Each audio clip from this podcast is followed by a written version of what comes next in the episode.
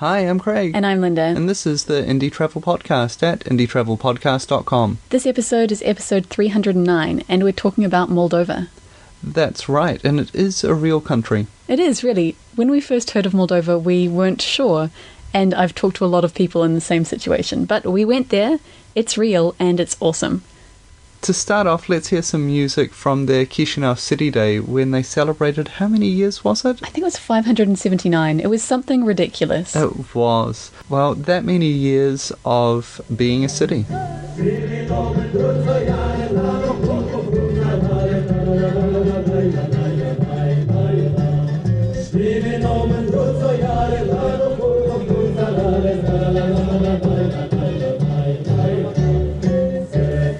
So, Linda, explain to the people why on earth did we go to Moldova? It's a bit of a long and involved story. It starts off 13 years ago when Craig and I got married. Yes, we are that old. We were going on honeymoon and we stopped at a second-hand bookstore to pick up some books for the honeymoon because, well, we're geeks. And we were looking at the different options and we picked up one called Playing Tennis with the Moldovans by uh, Tony Hawks. We picked that up and we read it on the honeymoon, and it was hilarious. And as we mentioned earlier, we weren't sure if it was a real country or just made up, but it was pretty obvious by the, the stories in the books that it was real. So from then on, we're kind of like, oh, we should go to this weird country in the middle of Europe, you know, really quite far eastern Europe, bordered by Ukraine and Romania. Yeah, that, that sounds all right. Let's do that. But uh, we never quite managed it. One of the problems was that to get there, you needed a visa, and to get a visa, you needed an invitation letter, and it was one of those frustrating visas. It wasn't like arrive, pay some money, get a visa. No, no, no. You had to get in touch with someone, they had to invite you, you had to fill in a certain form, you know, one of these bureaucratic nightmares. So we, we had it on our list and we were planning to maybe just get our act together and go because we heard that they had an annual wine festival so we thought, okay, we're definitely going. And you know what? If we go into Moldova, we'll go to Ukraine and Belarus too. So we looked into it, and they all needed visas. We just thought, oh, it's too hard. So year after year, we thought, come on, this year, this October, we're going to go to the Moldovan Wine Festival. This year, this year. And it just never worked out until this year, actually, 2015. Yeah, it was perfect. We had the time. We uh, didn't need visas anymore, thanks to changes in their visa law a couple of years ago and we were able to just fly in, arrive, and not go to the wine festival. Yeah, so we'd been in touch with a woman called Natalia from MoldovaHoliday.travel, and she had given us some information about what we needed to know about the wine festival and what we should do in Chisinau and various things. And a week before we were due to arrive, we had our tickets and everything, we all organized. We'd been looking forward to this for months. She sent us an email saying, the wine festival was cancelled. Cancelled? No. Oh my goodness, we actually almost cried. We were so gutted.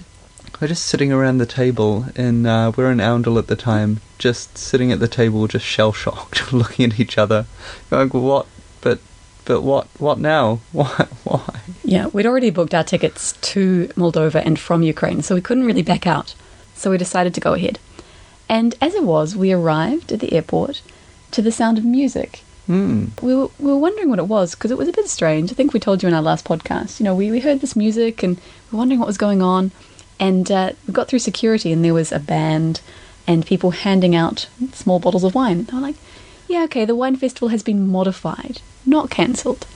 So instead of having a big booze up festival in the middle of town, all of the wineries were inviting people to come and see their, their vineyards and their wine production areas and uh, the National Office of Wine and Vine, I love that name, was uh, putting on transport so that you could get there without any problems. We thought, well, this is fine. Yeah, that sounded that sounded pretty easy. We got a big flyer with all of the uh, pick up and drop off points and all of the times and the pricing for each of the tasting experiences, which went from free to about I don't know, maybe five euros at max for those that came with meals and so we were we were all set, you know. We could go back to our apartment and have a look at everything and, and make a plan. Mm-hmm. Now, Natalia had been organising a bloggers event for Moldovan and Romanian bloggers, and she said, "Just just join us tomorrow, and it'll be fine." So we joined them the next day and went to a couple of wineries, and then we just ended up staying on their trip. we kind of crashed it. we were invited; it was fine, but it was great. We we did a lot of the wine festival events with these bloggers, and it was so much fun. Yeah, I'll tell you a bit more about the wineries in a while, but first, shall we hear from Ewan from Asconi? Okay, so the um, uh, winemaking in Moldova it's very old, like uh, as from research is more than 2000 years ago. Wow. Uh, then here we we were a locked country for a long time because Moldova was a part of USSR. Uh, then all our wines were made for uh, for USSR and not as much on the export. For that, the name of uh, Moldova uh, is unknown right now in the world, but little bit uh, step by step we already uh, have a name already in the in the market, international market, and hopefully we will grow in next few years. We'll talk a little bit more about the specifics of wineries and uh, how to visit them later on in the show, but I guess it's important to know what you need to know before you go. Okay, so first of all, where is Moldova? It is a real country and it's in Europe. It's bordered by Romania to the west and by Ukraine to the north, east, and southish. It is landlocked, but it's really, really close to the Black Sea. It's only a few few kilometers from the Black Sea at its southernmost border. Mm, and there is a river port down in the south. The language is Romanian, so here are a few key words for you. Before you go, it's good to know. Da means yes. And no means no. Very important. Our first word that we learnt was noroc, which means cheers. Yeah, noroc. hmm It also means something like g'day or hi. It's like a, a welcome amongst friends as well. Uh, merci is thank you. You can also say mulțumesc, but we found merci a bit easier. Uh, yeah, yeah. That, uh, a third form French coming in handy in Romanian. Yes, and salute, also French, is, is hello or good day. So those are your keywords. The prices in Moldova, even in the capital city Chisinau, is, uh, well, they're cheap, aren't they? Yeah, really cheap. A dorm bed costs about 8 euros, and we were staying in apartment rentals and hotels, and you're looking at a base level of around 20 euros for double room. And of course, it goes all the way up. Yeah, all the way up. But uh, we were staying in quite comfortable places for around 30 euros a night, eh? Yeah, we, the cheapest one we found was 18 euros for an apartment rental, and yeah, that was that was very reasonable. We jumped around a lot because we, we, we arrived, we booked four nights accommodation, and we thought, we'll, we'll see how we go. Maybe we want to travel around the country a bit. Because it was really hard to find out information to help plan beforehand. That's right. So we, we got there and we decided actually the country is very small. We can just base ourselves in Chisinau and, and go out on day trips. So we decided to extend our accommodation, but for some reason, the uh, apartment we were staying in was kind of an apart hotel. They wanted to charge us double what we'd paid through Airbnb, so we decided to move. So we moved one night somewhere and then we went somewhere else, and we just dumped around a lot. It was not the best planning ever. But uh, we, we did have good luck with Airbnb. There are hostels, there are hotels, there's lots of different options for accommodation. Definitely, and food came in pretty cheaply as well. So Yeah. cheaply, in fact, that we ended up eating out most days uh, for both lunch and dinner. Yeah, we really loved a, a Moldovan chain restaurant called Andy's Pizza, which apparently doesn't have the best reputation in Moldova, but it serves local food at really good prices.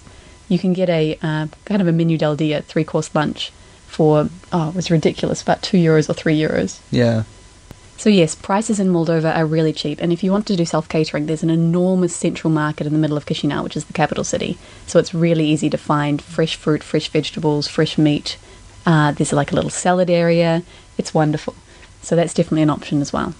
Now, it was pretty easy to get there, but not so easy to get around. So, shall we start with with how to get into Moldova? Sure. Uh, well, Wizz Air flies there, and uh, I think that they're going to be increasing their, their number of flights and their destinations as well. Yeah, they've just announced uh, direct London flights, Oh, that's great. which would have been helpful for us because we flew from London to Bergamo, um, just outside of Milan in Italy, and then from Bergamo into Chisinau. Yeah, there were direct flights that we could have taken from London, but it was just double or triple the price of doing it the way we did it. So prices are going to be changing because Moldova is definitely opening up and it's becoming more of a destination, even more if you guys go and visit. But yeah, be prepared for the flights to be a little bit difficult or, you know, just just be a bit flexible with finding your way there. You can also arrive by bus or by train. There's a there's a train from uh, Odessa in Ukraine. It's a bit bumpy. We tried it out, but it was fine. It was cheap. I think the easiest way to get around is by by coach. Yeah, definitely. There's heaps and heaps. The bus system is all mini buses, basically. Uh, so they're kind of 10 to 12 seaters and they're set fares. So you buy your ticket beforehand or you hail them on the side of the road and pay the driver. And you go into city by these little mini buses.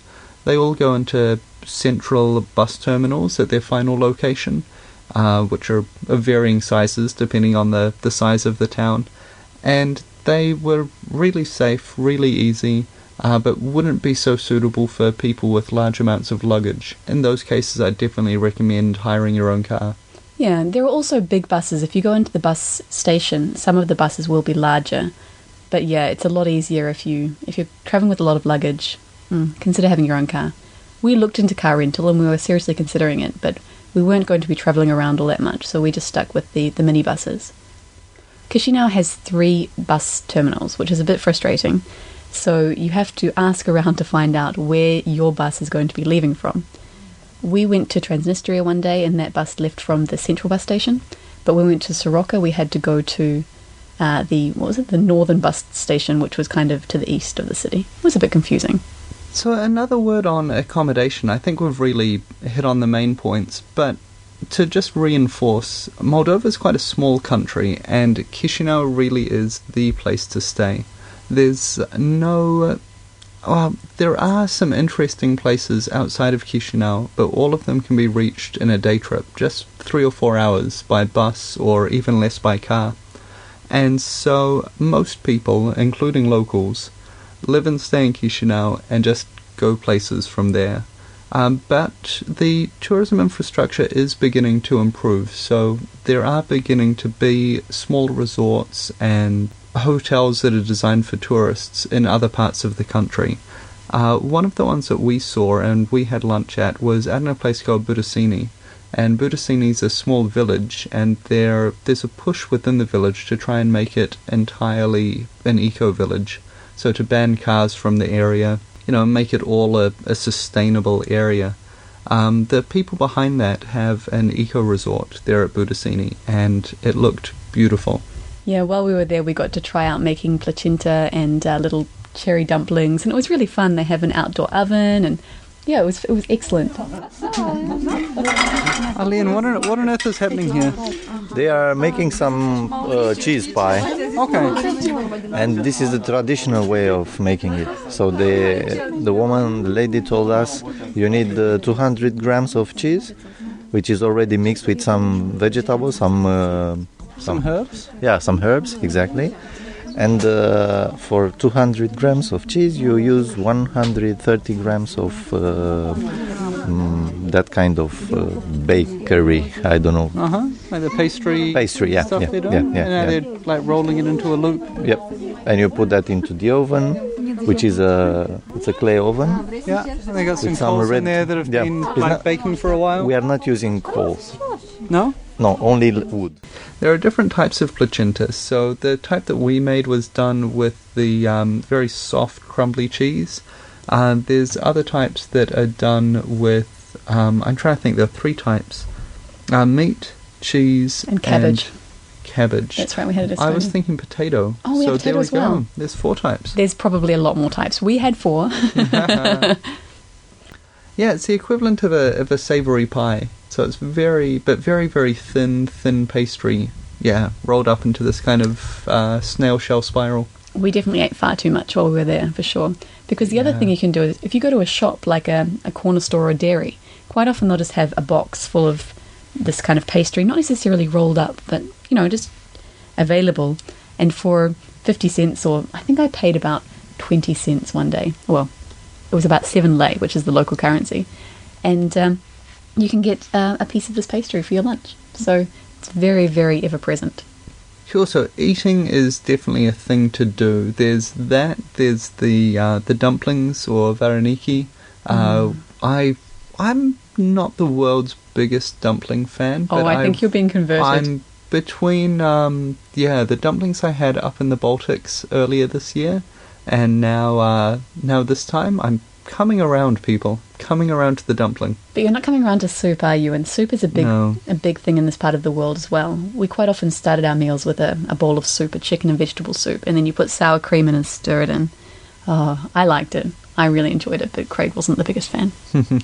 It's okay because it came with wine almost everywhere, and wine, as we learnt, solves all sorts of problems. decided that well, as a, a bit of decorations and good wine are going to solve all the other problems. we Wine have solves most problems. exactly. so, shall we talk a little bit about what to do in Moldova? You mean drink wine? Well, yes. I mean, that is certainly the number one thing to do in Moldova. So why don't we start with that, and then we'll see if we can add some extra things. sure.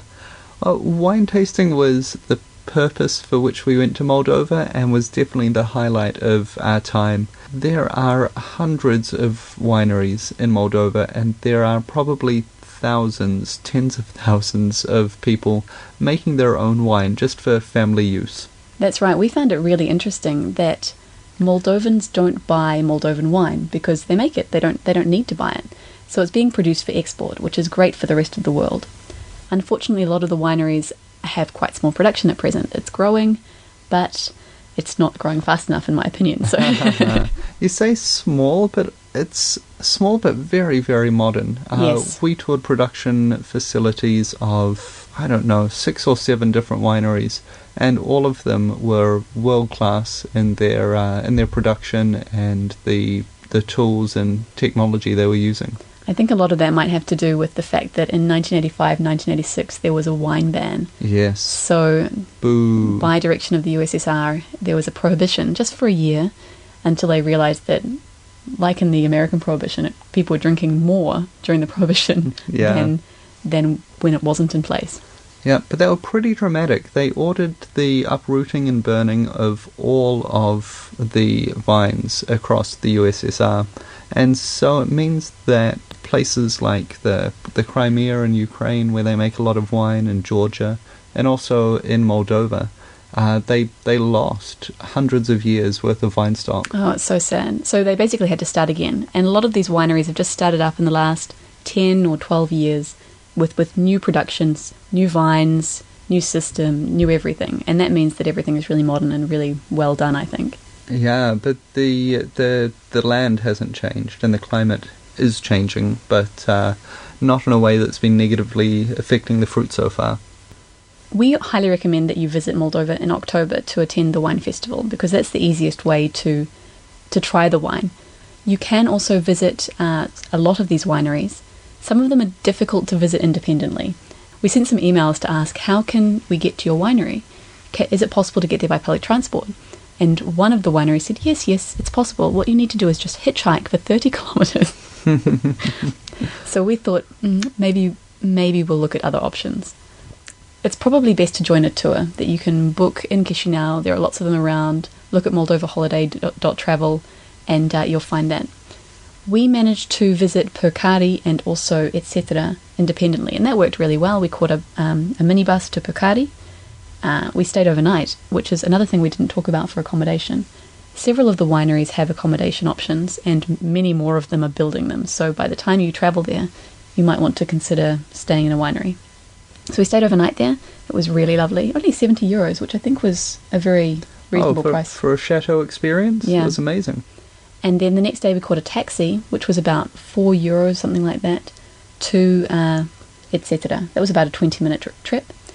Did our tour there at Et Cetera And then we hopped on the bus to Odessa. So that's certainly an option for onward travel.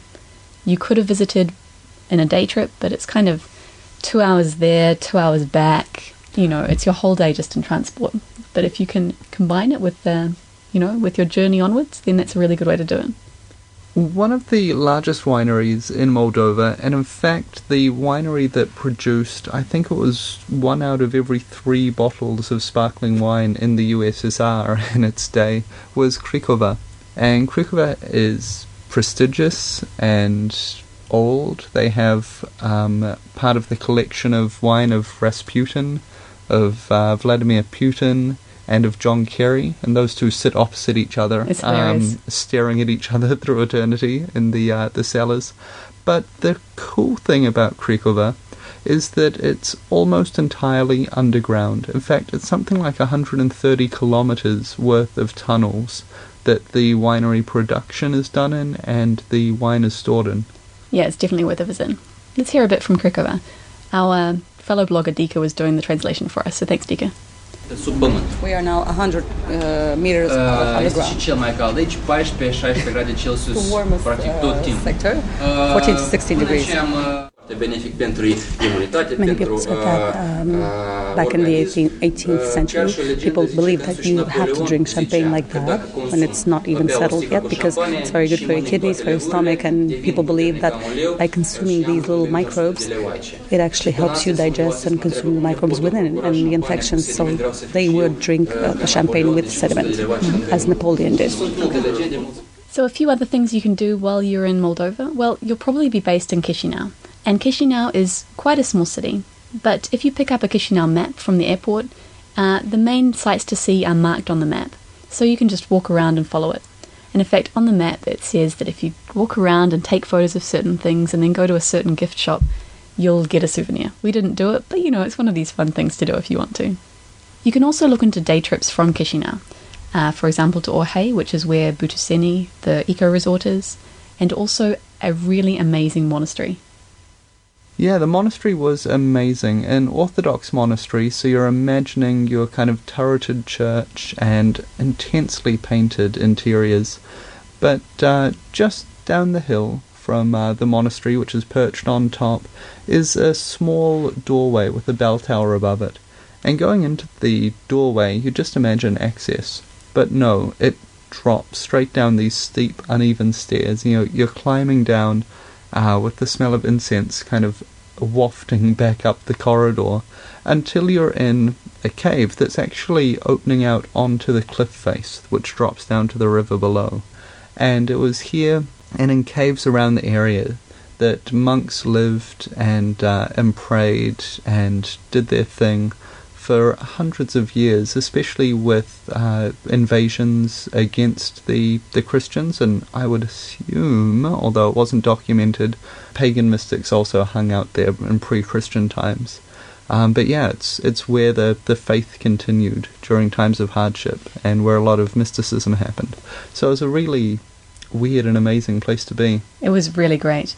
Uh, so after going to the bell tower, we walked up the hill to the main building of the monastery, and as we entered, we you know we smelled the incense wafting out, and we heard singing, and you can hear it too. Oh,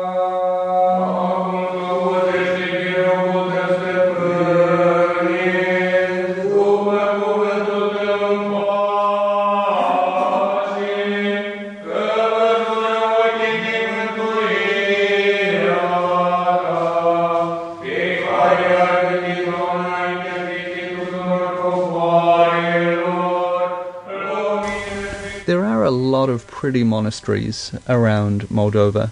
Uh, really just amazingly intense buildings, and we've put quite a few of them on our Instagram feed, so you can check that out at uh, on your phone by searching for Indie Travel on Instagram or uh, instagram.com slash indie travel.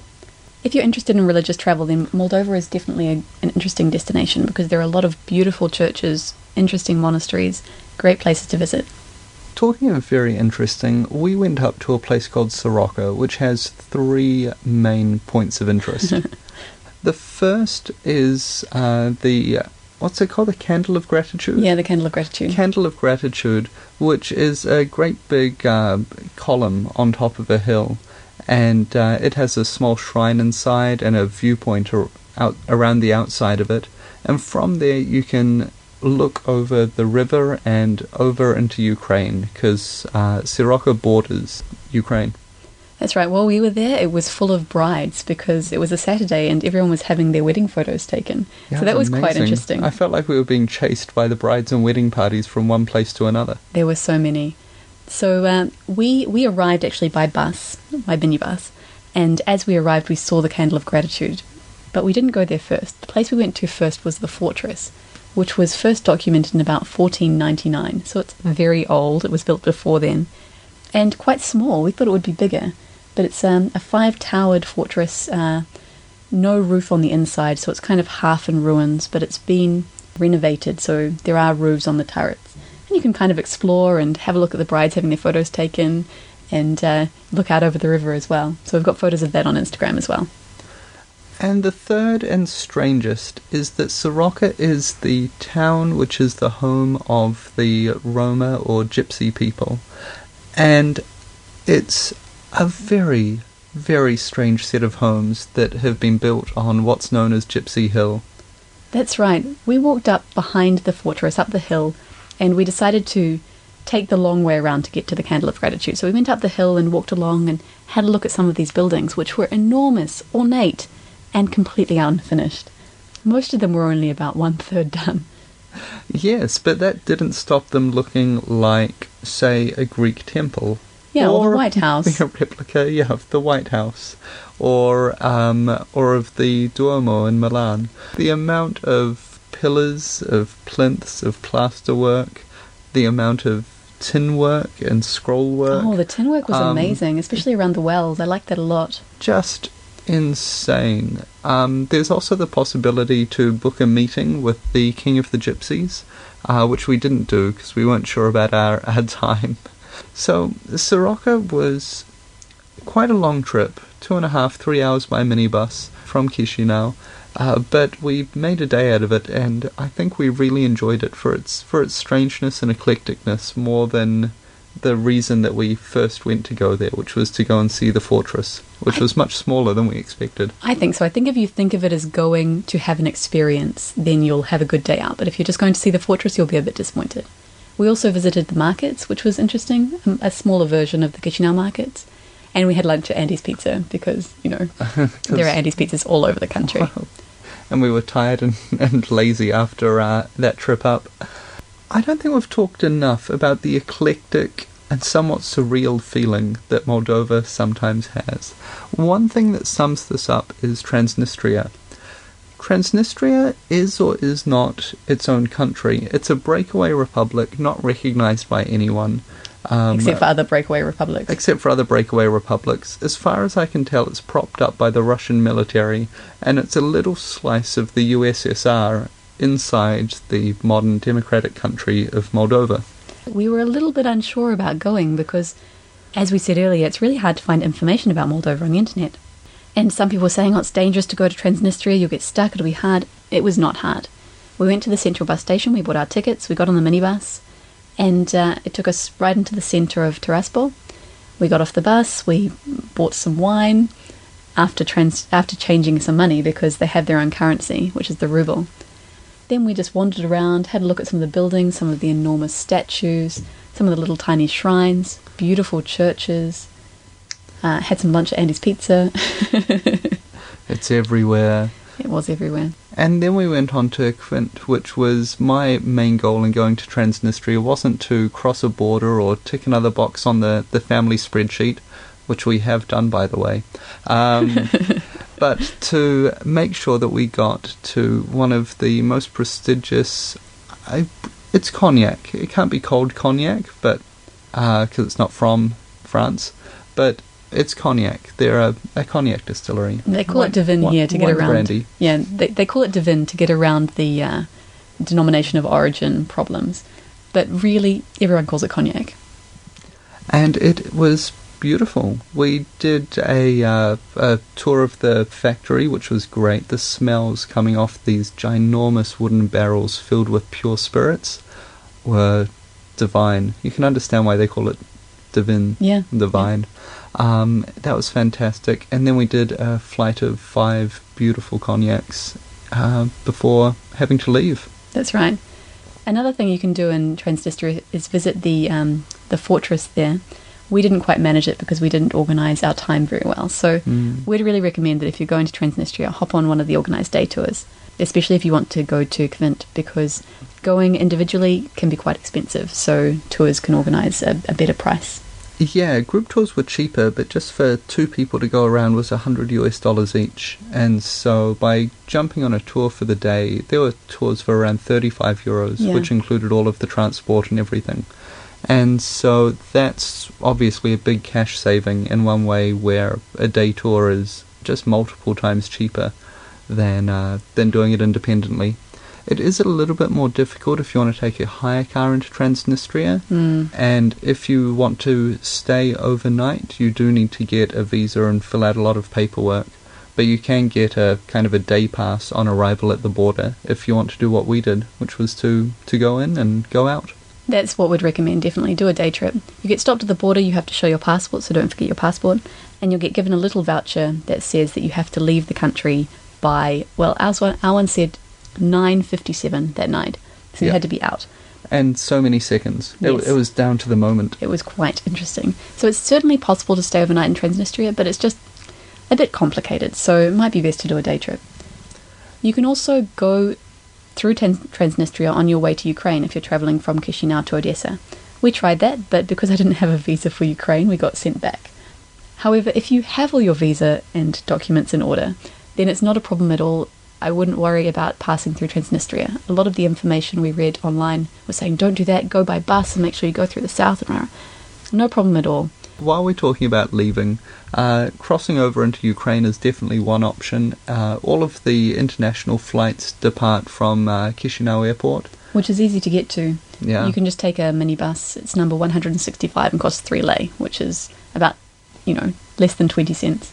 Yeah, that was that was amazing when we uh, when we arrived and jumped on that Yeah. instead of the taxis, which were uh, significantly more with their uh, you're a foreigner and this is an airport tax. Yeah.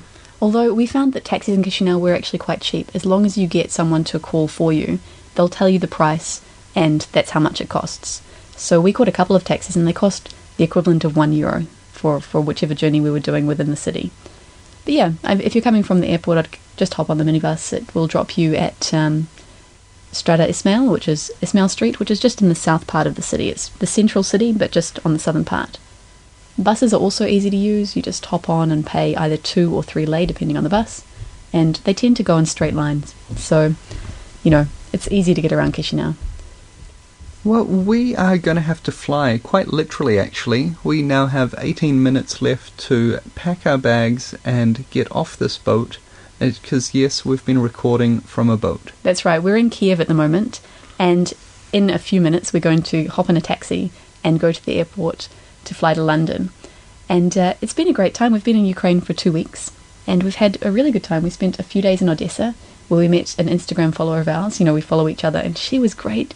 Uh, her name is Snezhana, and she showed us all around uh, Odessa by night, and we met up for dinner, and oh, it was just really lovely. It was. It was a lot of fun. And then uh, after a couple of days there, we came up to Kiev, the capital, and uh, were having a, a mini conference for my company, Performance Foundry. So we're having a developers conference. So we spent many hours hu- hunched around laptops and uh, many hours out walking around the city and seeing the sights. one of the developers, Dimitri, was showing us all the different sites because he used to live here in Kiev. He's moved back to his home city now. But uh, it was great. We'd, we'd wander around and say, this is this and this is that. And yeah, got to see a bit of the, the city. Yeah, it was cool. So we are going to have to run, but I do want to say a huge thanks to everyone who made our time in Moldova so special. We've made some really good friends, and uh, yeah, it was just beautiful. It was great. So especially thank you to Natalia and Katusha for showing us around and organising things for us. And for all of the bloggers for making us feel so welcome on your trip. Definitely, especially thanks to Dika and Arlene who appear in this podcast, We'd also like to thank all of the wineries for hosting us, for showing us around, and for sharing their wine with us. especially for sharing their wine with us. You heard from Ewan at Asconi and Christina from Castel Mimi, and a few clips from Cricova. But we also tasted Gitana wines, we stayed at Purcari at the chateau, and we tried wines straight from the vat at Et Cetera with the owner Igor and his mother's placinta. That was delicious.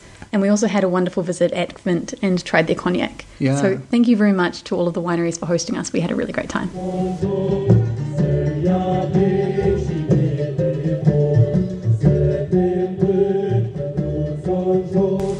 Uh, we had an email in from Roger who said that it was great to see that we were podcasting again, and he's been enjoying the shows. Thanks, Roger, for that.